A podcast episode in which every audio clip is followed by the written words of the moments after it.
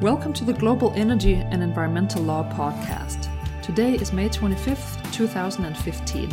This podcast series is a product of the Committee on International Environmental Law of the American branch of the International Law Association. My name is Myanna Dellinger. I'll assume a position as Associate Professor of Law for the University of South Dakota School of Law starting in August of 2015. I research and write on issues of national and international environmental law and how these issues intersect with various business aspects. Today, I have the great honor of hosting Philip Sutherland, a professor at the Stellenbosch University Faculty of Law in South Africa. Professor Sutherland was one of 13 experts contributing to the recent formulation of the Oslo Principles on Global Climate Change Obligations. He'll be adding his insight to the previous comments by Professor Gerrard on the principles. Professor Sutherland teaches and researches in the areas of corporate, competition, and financial services law. He has published more than 35 articles and chapters in books in these fields. His main focus is currently the broader societal impacts of business activities. Professor Sutherland does extensive consulting and opinion work in the area of business law. He's been a member of the Financial Services Board, the Actuarial Governance Board, and the Governance Committee of the Center for Corporate Governance at the University of Stellenbosch Business School for many years. Professor Sutherland, welcome. Thank you very much. It's uh, very nice to talk to you. Could you tell the listeners a little bit about uh, why you decided to draft the Oslo Principles?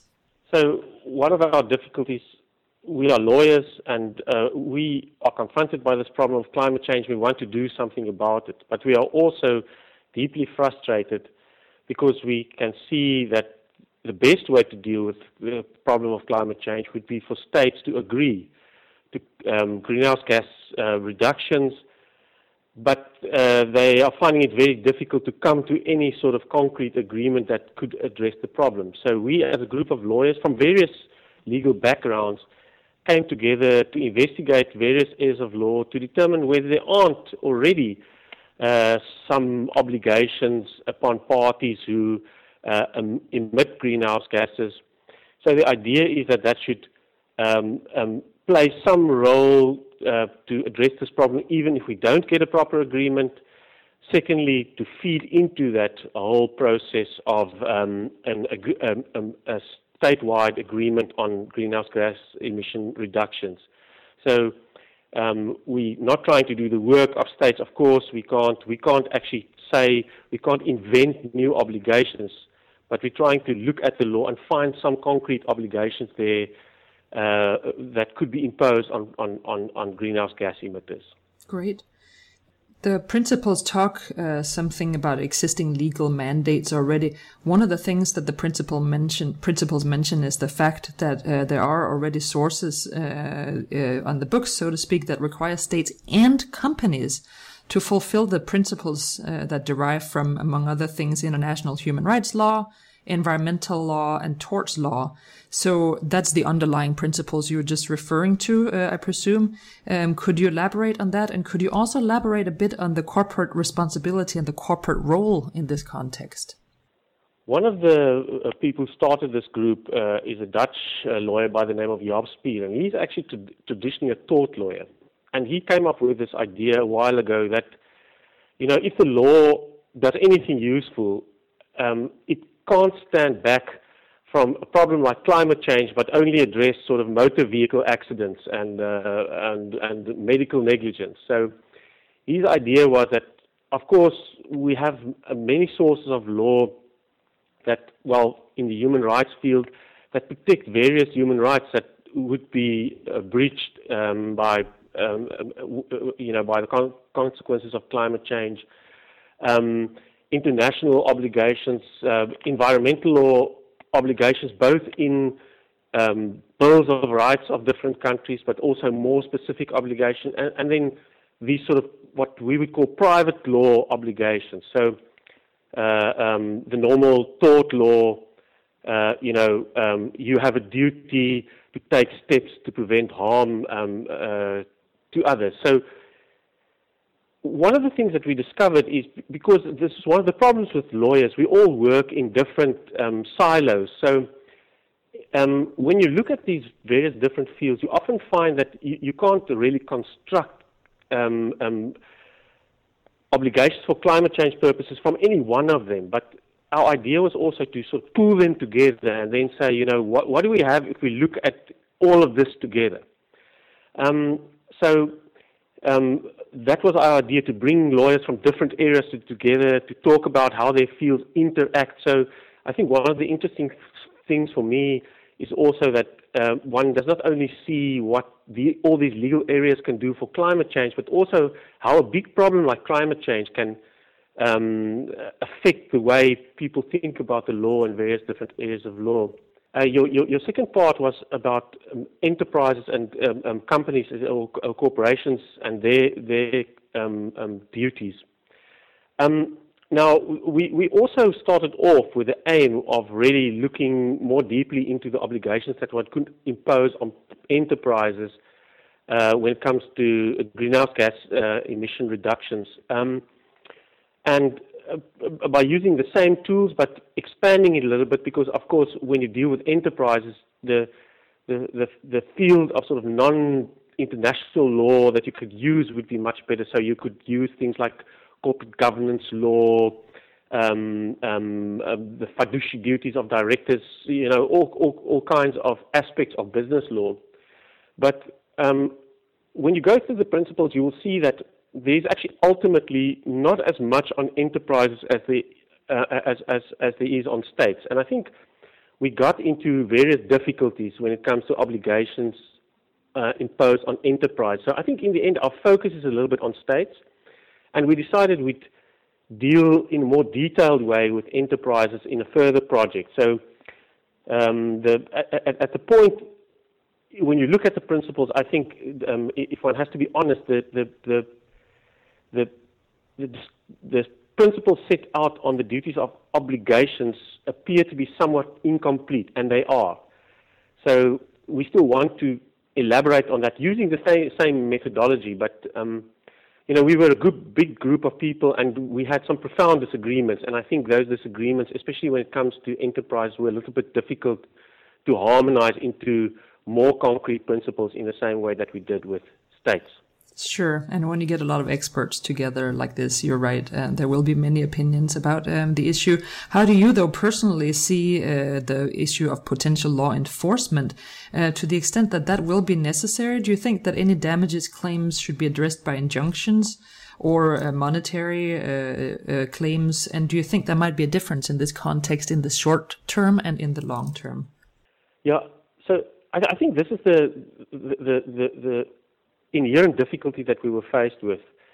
In some ways, it is a little bit easier if you, if you follow this methodology to come up with obligations for states, but uh, it would be much more difficult to enforce them. Uh, you know, to get states before courts, especially before courts in other jurisdictions, it's you know that I think is a bit of a pipe dream. So you can, you can easily come up with obligations on states, but you are going to find it difficult to enforce them. With enterprises, you have, you have exactly the opposite problem. So there, if you could really get something together, it would be much easier to get them before courts to enforce obligations against them, but it's much more difficult to come up with some sort of concrete obligation that you can say this is what you would expect of enterprises. Um, simply to start off because they take on so many different forms. You know, states, even though they differ quite a bit, are still in many respects homogenous, but enterprises are really very, very different. The way in which they contribute to um, um, uh, climate change is very different. So uh, I, I, th- I, think uh, those are the issues we still have to deal with. When, when, when we started with this project, on the first day, we spoke about the idea do we all agree that there are obligations on states and enterprises? Um, and we were in New York, and they said, you know, yes.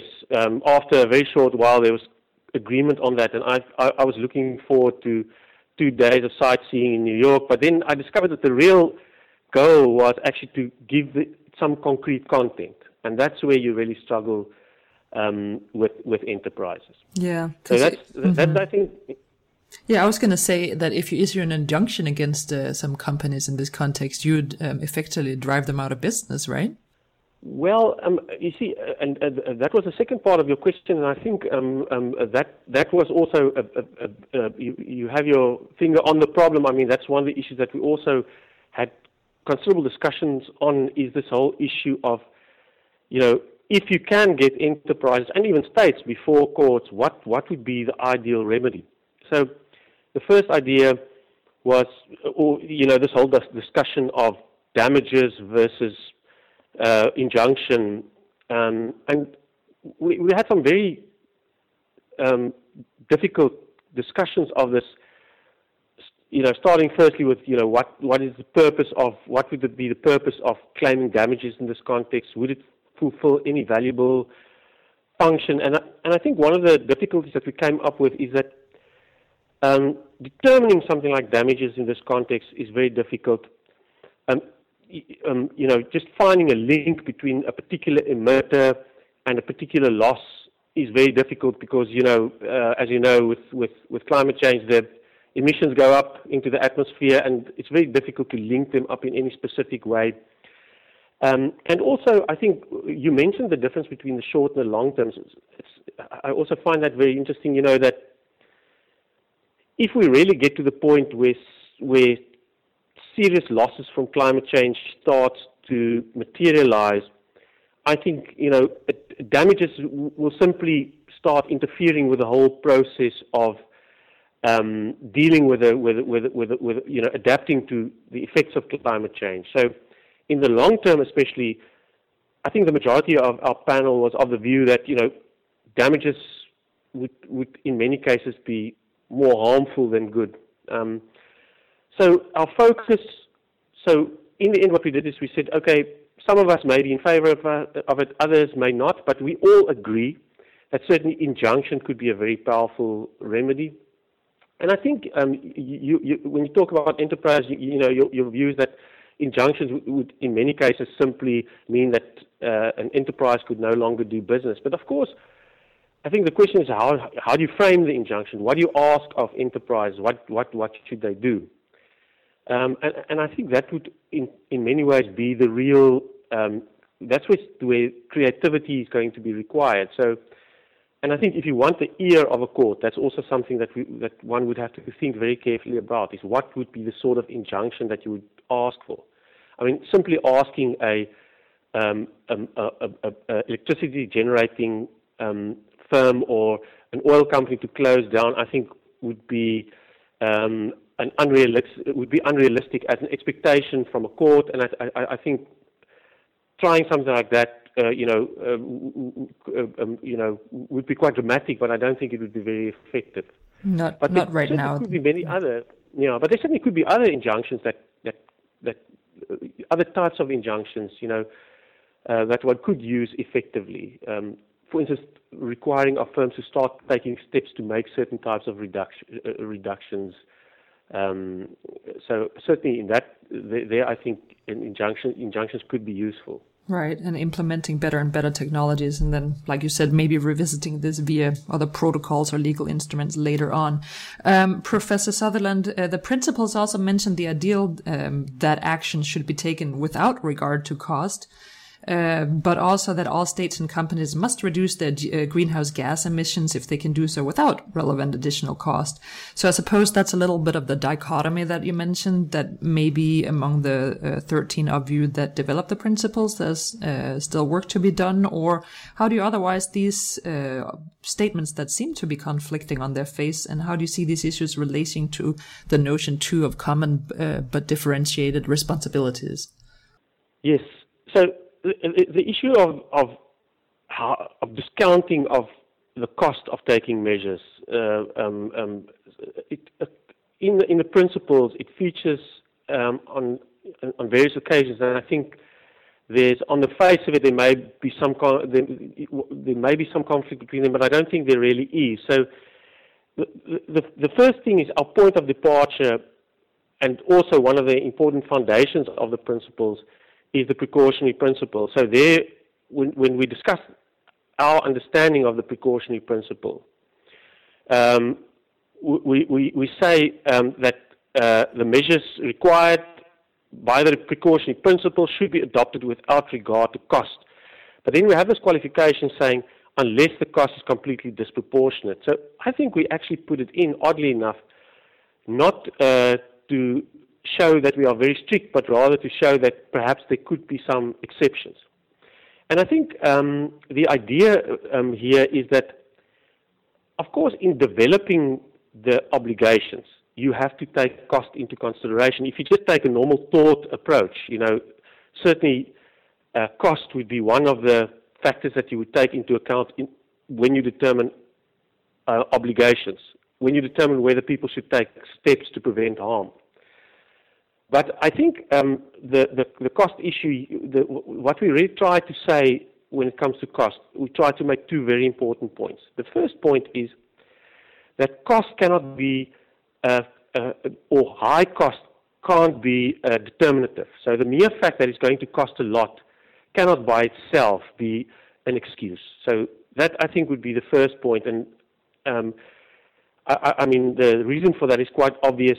I mean, to to achieve what has to be achieved here is going to take um, um, a considerable cost. So, so one has to say, look, there's a point where what you know the mere fact it's going to cost you a lot cannot be an excuse. And um, I, I, I, think uh, this, the second issue is um, there's a difference between taking cost into account when you determine the principle and taking cost into account once you've said this is your obligation. So, so I, I think um, we, we, we, we've, in various situations, tried to address this issue of cost to prevent it from being an excuse once you have an obligation.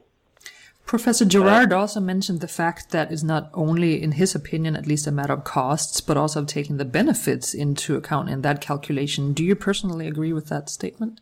Yes, and, and, and, and I think that um, that's one of our points is, which at first I thought was startling, and I think that was one of uh, Professor Gerrard's um, points, and it, it, it's sort of slightly counterintuitive at first, but is this one obligation that we put in here that you have to take all, one of your obligations is to take all steps that um, uh, would involve reducing your emissions without relevant additional cost. Um, and it sort of sounds ridiculous, uh, but there is a lot that can be done in this way simply by, uh, you know, by being more efficient. Um, you can reduce your out your your, your um, carbon emissions and at the same time save costs. So, um, of course, there, there, there are some some some boundaries to this. Um, um, you know, one of the things we discuss is, uh, uh, and, and, of course, you can imagine in these discussions, there were often also sort of typical developed world, developing world perspective clashes. And one of them was, for instance, I mean, um, one of the things that people from the developed world would say is, well, so what people should do is they shouldn't drive old cars because they are inefficient and they actually cost you more but of course, the problem is that that often is just not possible. You know, I mean, everybody would would would actually like to drive a more efficient car, but it's not within their powers necessarily to do that because it takes a certain initial outlay that's not possible. So, for that reason, we then also distinguished a further obligation, which says, so what you have to do is there's also an obligation on you to invest in technologies which will reduce your emissions, where you will ultimately recover the investment. But in that case, we made some specific exclusions for least developed countries because of the problems that they may encounter in in actually just you know doing initial investments that could lead to future reductions in cost. So interesting. So you mentioned two um, ends of the spectrum. It sounds like the least developed nations uh, and then the developed uh, nations. So do you see it as being sort of either or? That, in other words, that the developing nations should have uh, approximately the same responsibility as the already developed nations, or or how do you, in other words, see uh, the common the CBDR principle? Yeah. So um, I think the most important uh, uh, um, if you want to make this work, the most important issue is uh, because we, we can't negotiate a sophisticated solution, we have to find a relatively simple formula, you know, as one would in a, if you were, developing the common law in the courts. So you have to find a relatively simple formula that accommodates as many as possible of the factors that you want to discount.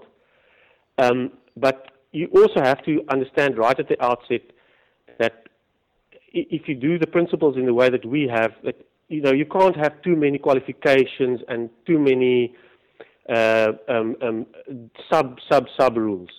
So, so what we did is um, we distinguished basically the least developed nations. We we specifically provide for them, and um, there are various in various places in the principles we we we we have special exclusions or special provisions to accommodate them.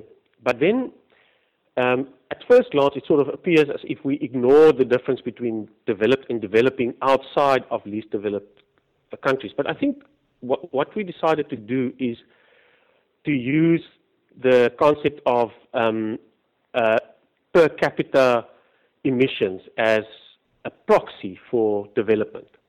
Can you talk about that a little bit more? What does that mean? So, so, so, so what?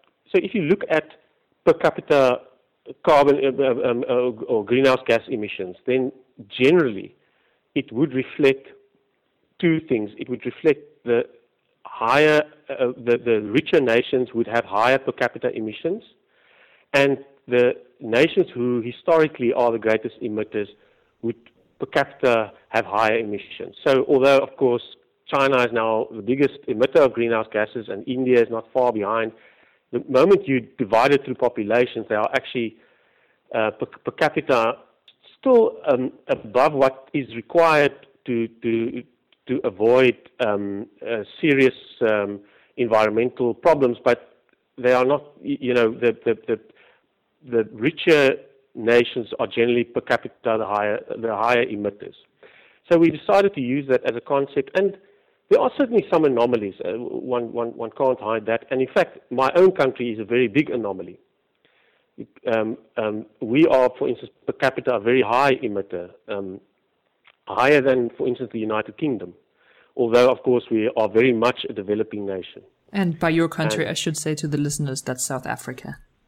That's correct. And and um, so so um, one can talk a little bit about that because I think it is in some ways um, interesting. Is of course, the reason for it is because we are the most unequal nation in the world, and we have vast coal reserves. So, um, per capita, we are a huge emitter, and imposing these sorts of obligations of reducing carbon emissions would, for a country like South Africa, be, be a very complex matter, um, because there are also very, very poor people, people who really um, um, um are, um, you know, struggle very badly. So so it's not a perfect it's not a perfect tool for distinguishing the different kinds of countries that you want to distinguish, but it's simple. It is more or less equi- uh, equitable if you if you generalize, and I think it also uh, speaks directly to the issue that you want to deal with, namely emissions. And I think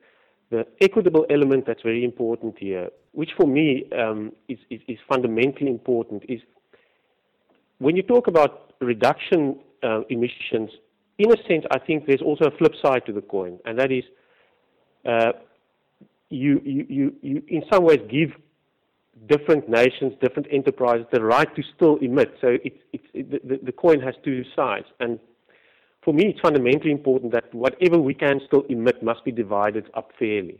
And I think it's very difficult to argue that dividing it out by saying that every person has the same sort of right to emit uh, um, um, um, uh, uh, up to the limit that we can emit without avoiding uh, uh, or in order to avoid catastrophe. I think this there must be something inherently fair in that.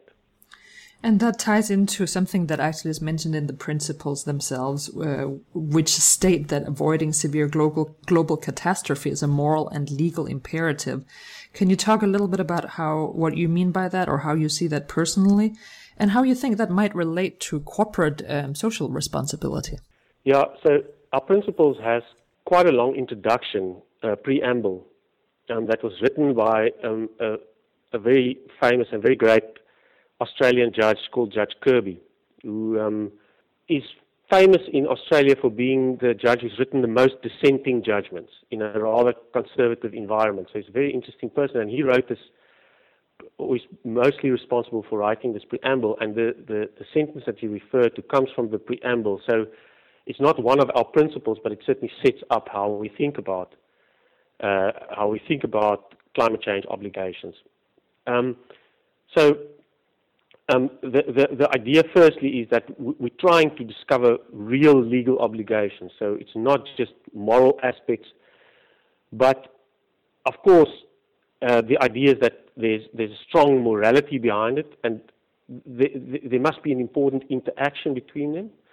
And I think from, from my own perspective as, as, as, as, as somebody who's interested in corporate uh, issues is I, I, um, um, in most places in the world now there's, there, there's quite a complex interaction between what would be hard law, soft law, moral issues. And it, it becomes clear to me that whenever we have to deal with some major um, global problem, these um, divisions um, um, are, uh, become even more um, um sort of uh, clouded. So, and and and and I think uh, the issue of climate change would be a very good example of that. So, I, I, I, know in the U.S. you are slightly exceptional when it comes to this, but I mean, most places in the world, if if they deal with corporations, would now have some sort of corporate governance code that is not really law, but people have to comply with it. It changes all the time on the basis of some morality, and that then in some ways feed into law and exactly where that occurs is not always very sharp. But um, um, the fact that there is some interaction between it is actually, uh, I think, fundamentally important and, uh, and, in my view, a positive development if you really want to see the law as a tool that can be used to um, um address some of the major issues that confront the world. But at the same time, though, the principles also frequently, I've noticed, make use of such phrases as the shortest time feasible, undue hardship, uh, best efforts, and other very open ended terms. And um, at least here in the United States, that might present a legal uh, problem. Um, do you think that using such words are an advantage for the reasons you talked about, or do you think this could be problematic seen from sort of a more or less, more or less uh, hard law point of view, enforcement point of view? Mm. I, I, think you know it's it's um, one one of the things that that that we had to really grapple with was you really want to impose or to say that there are obligations that are strict enough uh, so that compliance with them could address the problem, which, as, uh, uh as the principal state, is really that we want to avoid um, uh, uh, global temperatures increasing by more than two degrees. Now, um, on the other hand, it, there has to be uh, an element of fairness. If it's not there, the the, any obligation that you impose would simply not work, especially if you deal with it in the sort of sphere that we do here, where you know you don't have a police force that can really enforce it. So, so what we try to do is we try to first find certain basic obligations, and we try to express them in the clearest possible terms. So, for instance, this idea that countries that produce emissions, uh, per capita emissions that are above the annual emissions that could be allowed to avoid us going beyond the two degree limit, they must simply reduce it, and there you will see there are very few qualifications to that, um, almost none. Um, and we try to set them out in very clear terms and leave very little room for exactly what you're referring to now, the sort of, uh, you know, vague terms, the, the open-ended sort of um, um, um, um, um obligations. But of course, there are many other types of obligations, and in some of those cases, one simply couldn't avoid that. Um, and again, to keep the principles relatively simple, I think you, you, you had to give some space for for development of them in particular factual situations. Um, and um, and you have had to give space for for, for, for, for, for all the difficult practical issues that could arise. But it, it certainly is, it, it certainly un, would undermine, and I agree with you, I mean, I think you're absolutely right. It would undermine the, the, the, the, the real certainty that you want to achieve, but it, it is also unavoidable. Um, yes, yeah. I see. That's, and, mm, go ahead, sorry. And as you can imagine, also, I mean, this is typically lawyers. I mean, each one of these have been negotiated. You know, uh, you, you know, we started off with one term and ended off on the way through 10 others, ended up with what we had to really sort of express the level of strictness that we wanted to uh, convey, but it, it's not, it's not, it certainly is not an exact science. And again, I can imagine that might have been difficult with uh, an expert group that consisted of uh, 13 experts, uh, including yourself, uh, from different countries. In that connection, I noticed that three of those 13 experts were from less developed nations only. Um, so not a huge majority, not even a majority at all, in fact. Do you think that that means that there was not much support by emerging economies, or how come, if you can speak to this a little bit, uh, how come so many of those experts were from developed nations? All right. So um, the, uh, uh, um, to start off, I think it's quite important to recognize that, of course, we weren't nominated by our country, so it's it's really just a group of people that you know, it's sort of an academic network where you try and find people in different countries, and of course, um, it's still the case that the the, network, academic networks that you would have between developed countries would be stronger than with developing countries. I, um, I, I, think there were actually four of us from from from from developing nations. So uh, India, South Africa, um, uh, China, and Brazil was represented there. I think you may have missed the judge from Brazil. Maybe, but but still, I mean, but but but still, it it, it, is still. Um, I think I was being uh, diplomatic and not including China in, in that group. But be that as okay. it may, I'm sorry. Go ahead. Yes, uh, uh, of course. That's another point that uh, I mean, when we were speaking about developing nations earlier on, you know, uh, that, that that that that is uh, uh, very interesting. Is I mean that th- these concepts are also changing all the time. But um, um, that that that certainly was was one of one of the concerns, and and um, I, I, don't think um, we've we've necessarily um, um, addressed this as well as one could if you had to do it perfectly. But again, you know, it it it, it was an organic process that right. percolated rather than. So you know, I, I, think it started off as a very small group of of, of more or less uh, European and and and, uh, and U.S. lawyers, and then they started to broaden it and brought in different people. But we I still see, had very very interesting composition or so you do see though that there would be support by uh, developing nations to these principles too I would certainly hope so. I would certainly hope so. And um, one of the things that I I found very very interesting, and and I mean you would know that I mean South Africa is a sort of a one foot in both worlds as well. So for me, a, a, much of that was also interesting. Um, is that some of the participants from developing countries were actually much more forceful in their approach to obligations, and they were much more, they, they were much less prepared to accept exceptions and qualifications. And uh, one of the things that I took out of this was that I, I, I, I sometimes think developing na- or developed nations underestimate the willingness of developing nations to contribute if they are not, and especially in the situation where they are not the only ones to do it, and to make actually sacrifices that comparably I think would be very difficult for developed nations to make. I see. Interesting. What are your views on the upcoming Paris UNFCCC negotiations? Um, do you think there's still hope for a global, legally binding solution? I, I, think if one works in this field and you and you want to survive, you have to have hope over experience. But uh, uh, um, in a sense, I, I, I also think it depends a little bit on where we are by the end of this year in terms of, uh, you know, things in the world, especially economically, change so quickly. But uh, I'm, I'm, I, I hope for something, but I'm not. I, I, would not at all be surprised if it if it again doesn't uh, um, um, deliver much.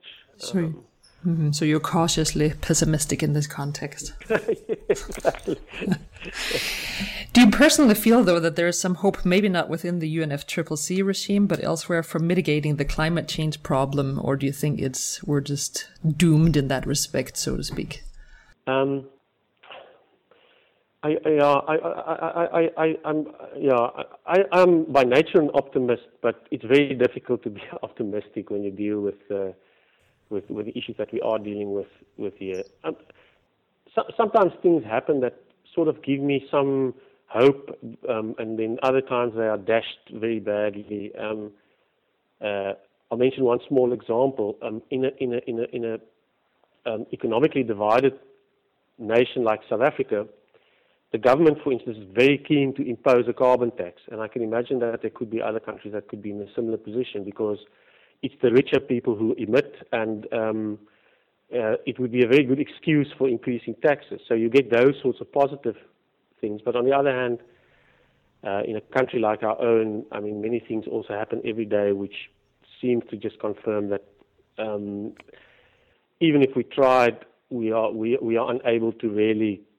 address the problem, and I think there are many other nations who could try but are unwilling to do so.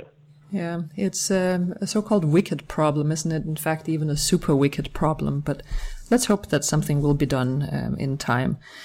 This was an interview of Professor Philip Sutherland of the Department of Mercantile Law at the University of Stellenbosch. Professor Sutherland, thank you. Thank you very much. You've been listening to the Global Energy and Environmental Law podcast. Our podcast series is available on iTunes.